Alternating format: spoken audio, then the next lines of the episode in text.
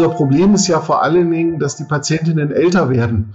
Wir haben ja eben nicht mehr die 20-Jährige, die jetzt schwanger wird, gibt es natürlich auch, sondern sehr viele Patientinnen, die deutlich über 30 sind, sogar auch über 40.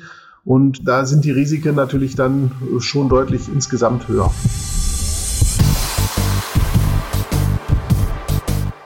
Hyperton, der Podcast zum Blutdruck. Medizinjournalistin Annette Kahnis erörtert im Gespräch mit Experten der Deutschen Hochdruckliga anhand ausgewählter Schwerpunktthemen alles Wissenswerte rund um einen gesunden Blutdruck.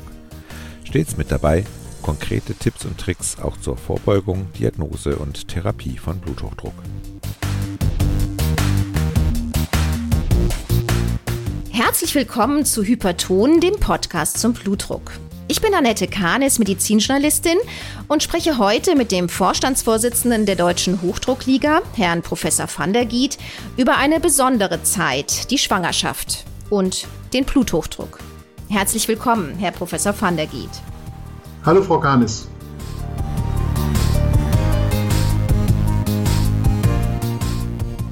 Sie sind Internist, Nephrologe und leiten das Hypertoniezentrum der Charité in Berlin. Und Sie haben eine Patientin mitgebracht, Eva Staps. Schön, Frau Staps, dass Sie dabei sind. Auch Ihnen herzlich willkommen. Dankeschön. Hallo, Frau Kranes.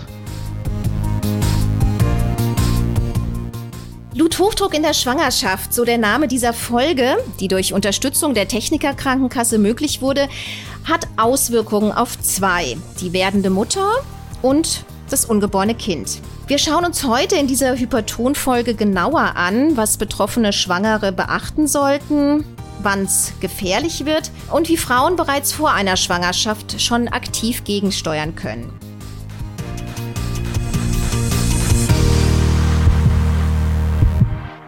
Frau Straps, beginnen wir mal mit Ihnen. Erzählen Sie uns kurz Ihre Geschichte. Sie sind von Bluthochdruck betroffen, gerade aktuell in der Schwangerschaft? In, in welcher Woche sind Sie und ist das ein neues Thema für Sie oder wie ist das? Ähm, ich bin gerade aktuell in der 31. Schwangerschaftswoche. Also so ungefähr im achten Monat, Anfang achter Monat meiner ersten Schwangerschaft. Das Bluthochdruckthema ist für mich nicht neu. Also ich habe leider schon vorher damit zu kämpfen gehabt. Das wurde vor gut zehn Jahren diagnostiziert war ich auch noch relativ jung, aber dennoch bin ich davon leider nicht verschont gewesen. Genau, und ich habe es dann jetzt in der Schwangerschaft quasi weiter mitgebracht oder weiter damit zu kämpfen, sagen wir so. Mit welchem Gefühl sind Sie in die Schwangerschaft gegangen oder haben Sie sich Gedanken gemacht? Ja, also es war schon ein Thema, aber ich bin ja sehr, ich fühle mich sehr gut betreut und da auch aufgeklärt an vielen Stellen. Und ja, mir ist bewusst, dass das dadurch eine Risikoschwangerschaft ist aber ja, ist jetzt nicht wie ein Damoklesschwert, was die ganze Zeit über mir schwebt. Ja, das, das ist ja auch gut so. So soll es nicht sein. Ne? Wir wollen heute ein bisschen aufklären über die verschiedenen Risikofaktoren oder vielleicht auch Komplikationen. Frau Stabs ist Patientin von Ihnen, Herr Professor van der Giet. Was macht den Bluthochdruck in der Schwangerschaft eigentlich gefährlich? Wir wissen, dass während der Schwangerschaft in der Tat bei circa fünf bis zehn Prozent der Frauen ein Problem mit dem Blutdruckregulation während der Schwangerschaft auftaucht. Meistens erst im dritten Abschnitt äh, der Schwangerschaft wird das erst problematisch, aber dadurch, dass die viele Frauen eben auch älter sind in der Schwangerschaft gehen, kann es auch sein, dass man schon vorher mit Bluthochdruckkrankheiten zu tun gehabt hat und dann eben sich das auch in die Schwangerschaft überträgt. Was macht das eigentlich gefährlich? Grundsätzlich der Blutdruck ist natürlich für die Mutter insgesamt gefährlich. Man kann natürlich argumentieren, ja, es ist ja nur ein Zeitraum von neun Monaten, aber trotzdem auch diese neun Monate eines zu hohen Blutdrucks können Langfristschäden produzieren, bis hin zu einem Schlaganfall oder Herzinfarkt, auch wenn das möglicherweise erst in 20 oder 30 Jahren der Fall ist. Daher ist es wichtig, das zu behandeln. Und das andere große Problem ist eigentlich auch, dass wenn man schon mit Bluthochdruck hereingeht, dass die Risiken, sagen wir mal, für einen komplizierten Schwangerschaftsverlauf insgesamt höher sind, also für diese Präeklampsie. Die Präeklampsie ist eine Erkrankung der Plazenta, also des Mutterkuchens. Und das führt dazu, dass die Patientinnen einen Bluthochdruck entwickeln können und gleichzeitig erkennt man auch einen frühen Nierenschaden als Ausdruck einer Eiweißausscheidung, was so die frühesten Zeichen sind, dass die Plazenta ein technisches Problem hat. Und daher sind wichtig die Urinproben dann auch bei der Schwangerschaftsvorsorge? Ganz genau. Das ist der Grund, dass man regelmäßig Urin beprobt, um zu schauen, ob dort Eiweißmengen herauskommen. Als Ausdruck eines Nierenschadens zeigt sich dann in der Tat als erstes Zeichen eine Eiweißausscheidung, die wir als Proteinurie im Urin dann sehr gut nachweisen können. Also Präeklampsie, das ist äh, nochmal eine Steigerin von dem auch, was Frau Stabs hat, ne? Verstehe ich richtig? Ja. Frau Stabs, äh, Sie bekommen Medikamente. Genau, aktuell bekomme ich Medikamente, die auch erforscht sind quasi in der Schwangerschaft. Deswegen die nehme ich quasi seit Anfang der Schwangerschaft ein. Vorher war ich ein bisschen anders eingestellt, aber man hat das dann, nachdem die Schwangerschaft bekannt war, quasi so angepasst. Das hatte ich auch mit Professor van der Giet schon vorher so abgesprochen, dass es da diese Alternativen gibt und dass man zu denen greifen würde und so sind wir dann auch vorgegangen. Und jetzt ist es ähm, regelmäßig in der Beobachtung, so dass man dann gegebenenfalls auch immer noch mal mit anderen oder weiteren Medikamenten gegensteuern kann, um den Blutdruck in Schach zu halten. Ich könnte das vielleicht noch ergänzen. An der Stelle, äh, Frau Stabs ist seit etlichen Jahren in Behandlung und wir hatten eine Medikation, die sehr gut funktioniert hat, die aber für eine Schwangerschaft durchaus mit dem Risiko besteht, dass, sagen wir mal, Schäden für das Kind entstehen können. Also es gibt, die sind zwar gering, aber trotzdem sind sie vorhanden und deswegen sollte man diese Medikation zu Beginn der Schwangerschaft, gerade in den ersten drei Monaten, optimalerweise nicht haben, weil dort findet die große Entwicklung des Kindes statt. Und deswegen haben wir schon vorzeitig Medikamente eben ausgewechselt auf, ich sag mal, harmlosere umgesetzt. Jetzt muss man wissen, kein Medikament ist wirklich in der Schwangerschaft je getestet worden. Da sind keine Experimente durchgeführt worden. Das geht auch natürlich nicht. Trotzdem hat man in den letzten 30, 40 Jahren zum Glück Erfahrungen sammeln könnte, wo man festgestellt hat, ja, das hilft, äh, ohne dass es ein größeres Problem für Kind und auch für Mutter darstellt. Wir haben sehr systematisch, nachdem die Schwangerschaft eben da war, auch dann regelmäßig jetzt Langzeitblutdruckmessungen durchgeführt. Ein bisschen nervig, weil man sie sehr häufig macht. Frau Schnaps mag das auch nicht, kann das nachvollziehen, aber das ist die beste Methode zu finden, wie der Blutdruck gut eingestellt ist. Äh, und äh, dann haben wir entsprechend die Medikamente angepasst und das klappt zum Glück im Moment auch sehr erfolgreich. Wenn es jetzt generell um die Vorsorgeuntersuchungen bei den Schwangeren geht, da erinnere ich mich selber noch, jedes Mal wird der Blutdruck auch in der Praxis gemessen. Bei welchen Werten äh, sollte man da aufmerksam werden? Ja, also das ist extrem wichtig, regelmäßig zu messen. Und äh, eigentlich sollte bei den Patientinnen der Blutdruck im Bereich von 120 bis 130 Millimeter Quecksilbersäule liegen, also normaler Blutdruck sein. Und wenn er deutlich höher ist, dann muss man schon eine gewisse Nervosität haben. Was wir unbedingt machen müssen, ist diese Blutdruckwerte, wenn sie wirklich bei 130, 140 sind, nicht auf die leichte Schulter nehmen, sondern erkennen, dass da schon eine Blutdruckregulationsstörung vorliegt, weil wir wissen ganz genau, wenn wir das nicht frühzeitig erkennen, dass das durchaus auch Schäden für Mutter und für Kind produzieren kann. Welche Schäden sind das dann? Na, das sind vor allen Dingen, ich sag mal, für das Kind möglicherweise Schäden sind zu einer Totgeburt. Da ist das Risiko einfach höher. Das ist natürlich das äh, Schlimmste oder das Worst-Case-Szenario, was wir haben, aber durchaus eben auch, dass das Kind langsamer wächst, möglicherweise selber auch äh, Defekte aufweist im späteren Leben. Und für die Mutter ist es natürlich ganz entscheidend, ein höherer Blutdruck versucht eben schon Schäden zu produzieren, die sich zwar nicht kurzfristig zeigen, aber dann möglicherweise 20 Jahre später. Unser Problem ist ja vor allen Dingen, dass die Patientinnen älter werden. Wir haben ja eben nicht mehr die 20-Jährige, die jetzt schwanger wird, gibt es natürlich auch, sondern sehr viele Patientinnen, die deutlich über 30 sind, sogar auch über 40.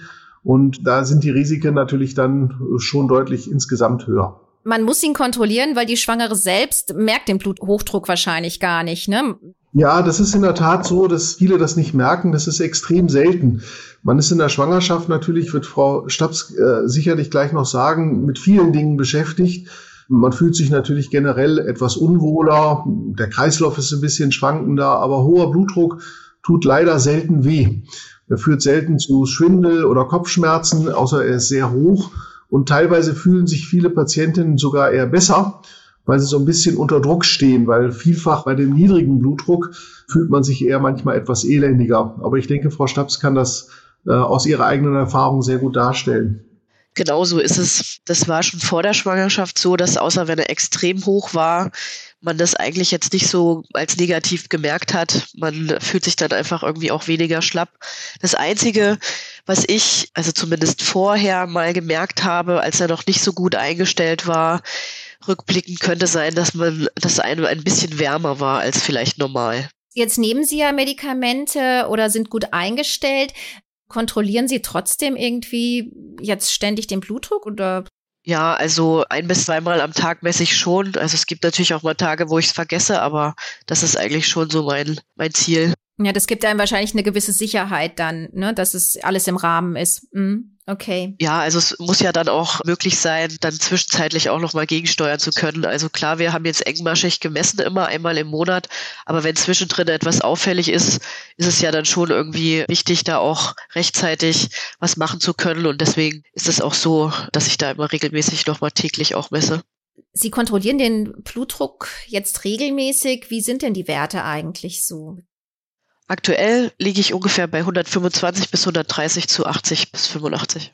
Neben der medikamentösen Therapie achten Sie noch auf anderes, was jetzt zum Beispiel Lebensstil, Stress oder so angeht? Ja, also ich bin jetzt auch schon seit einer Weile im Beschäftigungsverbot. Also das war jetzt eine Stressreduktionsmaßnahme, die Arbeit als äh, Faktor rauszunehmen auch wenn ich nicht körperlich arbeite, ist es ja trotzdem da Stressoren, die einen beeinflussen. Und das habe ich auch schon deutlich gemerkt. Also das geht dann schon äh, wirklich besser in die richtige Richtung. Ansonsten, ja, also gesund sich ernähren und gesund leben, regelmäßig spazieren gehen, das sind schon so Sachen, die ich dann auch versucht zu machen oder auch schon vorher gemacht habe. Ja.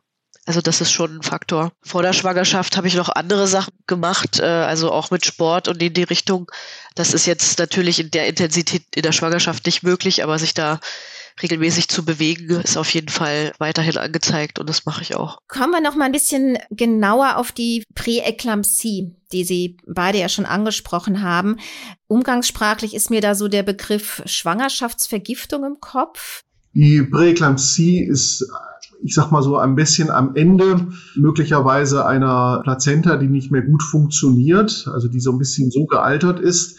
Die Eklampsie ist dann die dramatische Variante, wo es dann zu krampfartigen Anfällen im Kopf kommen kann. Da scheint ein Defekt zu sein im Bereich der Plazenta. Und das überträgt sich auf den gesamten Körper und das zeigt sich dann unter anderem eben durch Hochdruck, der plötzlich durchdreht im wahrsten Sinne des Wortes, also der jetzt nicht nur erhöht ist, sondern plötzlich massiv nach oben geht. Das ist auch der Grund, warum Frau Stabs regelmäßig messen soll, weil man nicht genau weiß, wann plötzlich dieser Schalter umgelegt wird. Das ist das eigentliche dramatische Problem. Jeder, der das schon mal gehabt hatte von den Patientinnen, weiß ganz genau, dass das wirklich dann plötzliches Ereignis ist. Wie merkt man das dann, wenn das wirklich kippt, sage ich mal? Ja, das merken die Patientinnen dadurch, dass plötzlich Unruhe im Körper entsteht und man dann wirklich dann Blutdruck misst. Es führt dann häufig, dass man sehr schnell mal zur Hebamme geht oder ins Krankenhaus oder zum Gynäkologen und sagt, irgendwas stimmt nicht. Einige merken das auch gar nicht, äh, dass man nur plötzlich sieht, oh, der Blutdruck ist jetzt nicht mehr 140, eigentlich ganz okay, sondern plötzlich 150, 155. Also das ist eine sehr steile Kurve, die wir dort haben. Und gleichzeitig kommt es eben dazu, dass plötzlich die Niere auch ein Problem bekommt. Also die funktioniert auch nicht mehr ganz sauber. Äh, wir sehen plötzlich Eiweißausscheidungen. Wir können äh, bis hin zu Leberproblemen entwickeln und im Extremfall kann es dann zu krampfartigen Veränderungen im Kopf kommen. Das ist natürlich dann die ultimativ dramatische Variante, die auf jeden Fall gilt zu verhindern. Hm, also diese krampfartigen Zustände, das ist die Eklampsie und Prä ist dann der Zustand davor, ne? Das ist eigentlich das, wo man sagt, da geht gerade was schief. Und man versucht natürlich jetzt genau in dem Punkt einzugreifen. Das ist dann da, wo die Gynäkologen dann auch zu Recht sagen, wir müssen jetzt sehr schnell eine Entbindung durchführen, weil das ist das Faszinierende in dem Moment, wo man das dann alles, die Entbindung durchführt, also den den Verursacher, das ist die Plazenta, entfernt, ist das Problem dann auch gelöst in der Regel. Okay, also sollte man dann im wahrscheinlich im letzten Drittel der Schwangerschaft auch noch mal aufmerksamer sein für vielleicht Veränderungen in die Richtung, weil es eher gegen Ende auftritt, ne? Ja, das ist ja besonders das Tückische. Meistens am Anfang passiert nicht viel zum Glück, deswegen der Hochdruck lässt sich auch gut einstellen häufig auch alles ist wunderbar, aber das letzte Trimenon, das ist das letzte Schwangerschaftsdrittel. Und das hatte ich vor äh, Stabs auch gesagt, das ist immer so ein bisschen das Kitzlige. weil wir nicht genau wissen, wie gut hält alles durch. Ja, nein. Der Gynäkologe kann natürlich sehr gut die Plazenta auch, der vermisst sie ja regelmäßig. Der misst dort bestimmte Durchblutungsströme und kann schon sehen, ob die Plazenta soweit in Ordnung ist oder ob sie dann doch, sagen wir mal, ein bisschen in diesen Kipppunkt hereinkommt. Ja, also es gibt gute Kontrollmöglichkeiten, das höre ich auch raus. Wenn es zur Präeklampsie kommt, nur das nochmal kurz, dann wird die Geburt eingeleitet und dann ist aber auch das Problem gelöst. Ja, also bei der Präeklampsie muss, muss man natürlich schauen, wann sie eintritt. Je, je früher sie da ist, desto gefährlicher. Man versucht immer nach Möglichkeit, dieses Ereignis vielleicht auch noch zu, herauszuzögern, wenn das Kind noch nicht reif genug ist. Man wartet ja bis zu einem bestimmten äh, Wochenabstand. Aber wenn man sieht, dass dann doch eine größere Gefahr eben für Mutter und auch Kind dann auftritt, dann muss man eben die Geburt entsprechend einleiten. Und das Interessante ist wirklich, ist die Plazenta entfernt, ist dieser auslösende Faktor entfernt und dann kommt auch zum Glück wieder alles sehr schnell zur Ruhe, ja. Wie viele Fälle äh, treten auf äh, in der Schwangerschaft, Präeklampsie, wenn man jetzt die Hochdruckpatientinnen sieht? Ja, man kann das nur als Risiko darstellen. Man kann nicht genau sagen, wenn, wenn man 100 Hypertonikerinnen hat, äh, während der Schwangerschaft, äh, dass dann fünf davon eine Präeklampsie bekommen, sondern das wird in Risiko ausgedrückt. Und das Risiko, eine Präeklampsie zu bekommen bei vorher bestehendem Bluthochdruck ist eben zwei bis dreifach höher, als wenn man keinen Bluthochdruck während der Schwangerschaft gehabt hat. So muss man das, glaube ich, formulieren. Also wenn es nicht zur Präeklampsie kommt, Bluthochdruck bis zur Geburt, alles okay noch so, ist dann nach der Geburt alles in Ordnung oder begleitet die Frau der Blutdruck vielleicht weiter? Äh, das ist eine sehr gute Frage. Bei Frau Staps ist es so, wir haben einen Bluthochdruck schon vorliegen vor der Schwangerschaft. Mit großer Wahrscheinlichkeit wird er sich wieder so einstellen wie vorher. Wenn wir etwas Pech haben, kann es sein, dass wir den Blutdruck etwas schwieriger einstellen können. Wenn wir Glück haben und wir sind an der Stelle aber optimistisch, kann man mit denselben Medikamenten, die wir vorher eingesetzt haben, auch wieder den Blutdruck adäquat kontrollieren. Bei einer Patientin, die vorher keinen hohen Blutdruck hatte, ist es zum Glück häufig so, dass nach der Präeklampsie der Blutdruck wieder auf normale Werte wie vor der Schwangerschaft abfällt.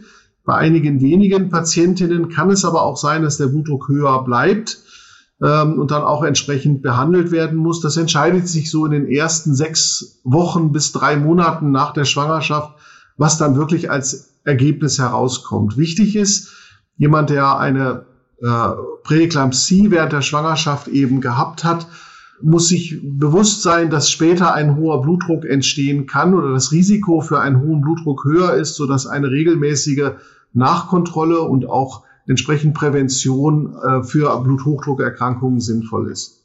Und was heißt dann später? Ähm, sind das dann vielleicht auch zehn Jahre später? Das ist genau das Tückische. Das kommt eben nicht zwei Jahre später, sondern äh, in der Tat, sowas kann 10, 15, 20 Jahre später erst sich richtig zur Ausprägung kommen. Das liegt einfach daran, dass die Patientinnen während der Schwangerschaft und auch in dem Alter, wo sie Kinder bekommen, eigentlich ja insgesamt sehr gesund sind und Hypertoniefolgen oder Bluthochdruckfolgen sind typische Ergebnisse von jahrelangem Hochdruck. Und der Blutdruck ist da erst entstanden, möglicherweise dann auch zu hoch und so entstehen eben die eigentlichen Schäden dann auch erst 15 oder 20 Jahre später, aber leider entstehen sie dann. Also weiterhin aufmerksam bleiben. Wie ist es mit Folgeschwangerschaften? Ist es automatisch so, dass ich dann schon weiß, okay, bei der zweiten Schwangerschaft habe ich wahrscheinlich wieder damit zu tun oder ist es nicht zwingend? Das ist nicht unbedingt zwingend. Äh, die Gynäkologen sagen auch, das ist eher jetzt erstmal kein Problem. Die erste Präeklampsie muss nicht äh, zwangsläufig zu einer zweiten Präeklampsie führen, aber die Risiken sind einfach höher, weil man weiß, da ist schon ein gewisses Problem da gewesen. Wie gesagt, da es eine Plazenta-Erkrankung ist, kann man eben schwer sagen, ist möglicherweise bei der Plazenta-Entwicklung ganz am Anfang ein Problem entstanden oder ähm, was nur einmalig entstanden ist und deswegen passiert nie wieder was. Das geht auch ein zweites Mal, aber man sollte sicherlich das entsprechend äh, auch medizinisch gut begleiten. Frau Stabs, Sie sind mit dem Hochdruck sozusagen schon in die Schwangerschaft reingegangen. Ich möchte mal fragen, welche Ursache hat der Bluthochdruck bei Ihnen? Ist da was bekannt speziell? Also als ich am Anfang zu Professor van der Giet gekommen bin, nachdem ich vorher eine hypertone Krise hatte und auch im Krankenhaus lag. Aber da ist jetzt nichts konkret rausgefunden worden. Ihre Patientin Frau Stabs hat eben die hypertone Krise erwähnt. Was, was steckt dahinter? Hinter der Hypertonenkrise entsteckt eigentlich eine Blutdruckentgleisung, die man plötzlich merkt. Der normale Blutdruck wird ja nicht so richtig bemerkt, der hohe Blutdruck von 160, vielleicht auch 170. Und wenn er dann plötzlich sehr hoch geht, deutlich über 200, dann merken die Patientinnen das. Und das ist dann eben eine hypertone Krise, äh, die auch entsprechend adäquat und zügig behandelt werden sollte. Äh, grundsätzlich sucht man da immer nach sogenannten sekundären Ursachen, weil das doch im jüngeren Alter eher untypisch ist, so schon einen höheren Blutdruck zu haben. Das haben wir auch an dieser Stelle getan, aber da hat sich keine Ursache gezeigt oder gefunden worden, die, äh, die wir gezielt behandeln konnten, so dass man eigentlich nur eine normale medikamentöse Therapie äh, durchführen konnte und damit den, den Blutdruck auch eingestellt hat. Und natürlich über Lebensstiloptimierung, dass man so ein bisschen aufs Gewicht geachtet hat, auch auf Sport, auf diese Dinge, ist dann auch die Blutdruckeinstellung letztendlich sehr gut geworden. Was können denn Frauen, die schwanger werden möchten, vielleicht vorbeugend tun? Oder kann man dem Hochdruck in der Schwangerschaft vorbeugend entgegensetzen? Ja, kann man in der Tat. Wir kennen ja die Risikofaktoren für Bluthochdruck. Und die gelten eigentlich auch für Risiko in der Schwangerschaft. Also ein, ich sag mal, vor allen Dingen starkes Übergewicht. Das ist so ein Phänomen, was äh, kommt. Wir reden hier durchaus aber auch von Body Mass Index weit über 35 ist eben ein großes Risiko, dass da eben Probleme entstehen für Mutter und auch für Kind. Das heißt, eine Gewichtsreduktion vor einer Schwangerschaft ist auf jeden Fall hilfreich. Ein gesunder Lebensstil sowieso. Rauchen ist sowieso etwas tabu äh, bei einer Schwangerschaft, wie Alkohol auch. Das heißt, ein gesunder Lebensstil ist auf jeden Fall etwas, was dem Ganzen präventiv helfen kann. Aber natürlich erwischt es trotzdem auch jemanden, der, ich sag mal, äh, sehr sportlich ist und sehr gesund gelebt hat nach unseren Vorstellungen, kann trotzdem auch in jüngeren Altern sowas wie eine Präeklampsie bekommen. Einiges scheint da eben dann doch genetisch auch programmiert zu sein oder wie bei Frau Stabs, dass es eben der Bluthochdruck schon da war durch eine nicht ganz geklärte Ursache. Ich danke Ihnen beiden für dieses Gespräch und Ihnen, Frau Stabs, zunächst alles Gute weiterhin. Also noch für die Schwangerschaft, aber natürlich auch für die Zeit danach mit Ihrem Kind. Danke, dass Sie sich die Zeit genommen haben. Noch Ihnen, Herr Professor van der Giet, vielen Dank für dieses Gespräch. Dankeschön. Gerne.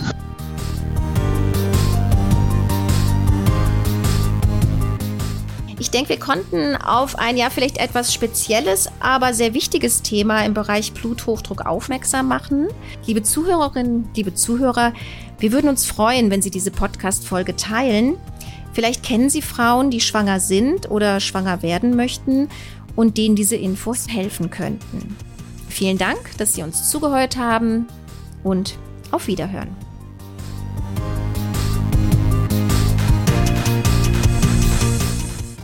Dieser Podcast dient ausschließlich der neutralen Information und richtet sich primär an Patientinnen und Patienten. Der gesprochene Inhalt ist frei von jeglichen Interessenskonflikten. Hyperton, der Podcast zum Blutdruck. Ein gemeinsames Projekt der Deutschen Hochdruckliga e.V. und der Matrix Group.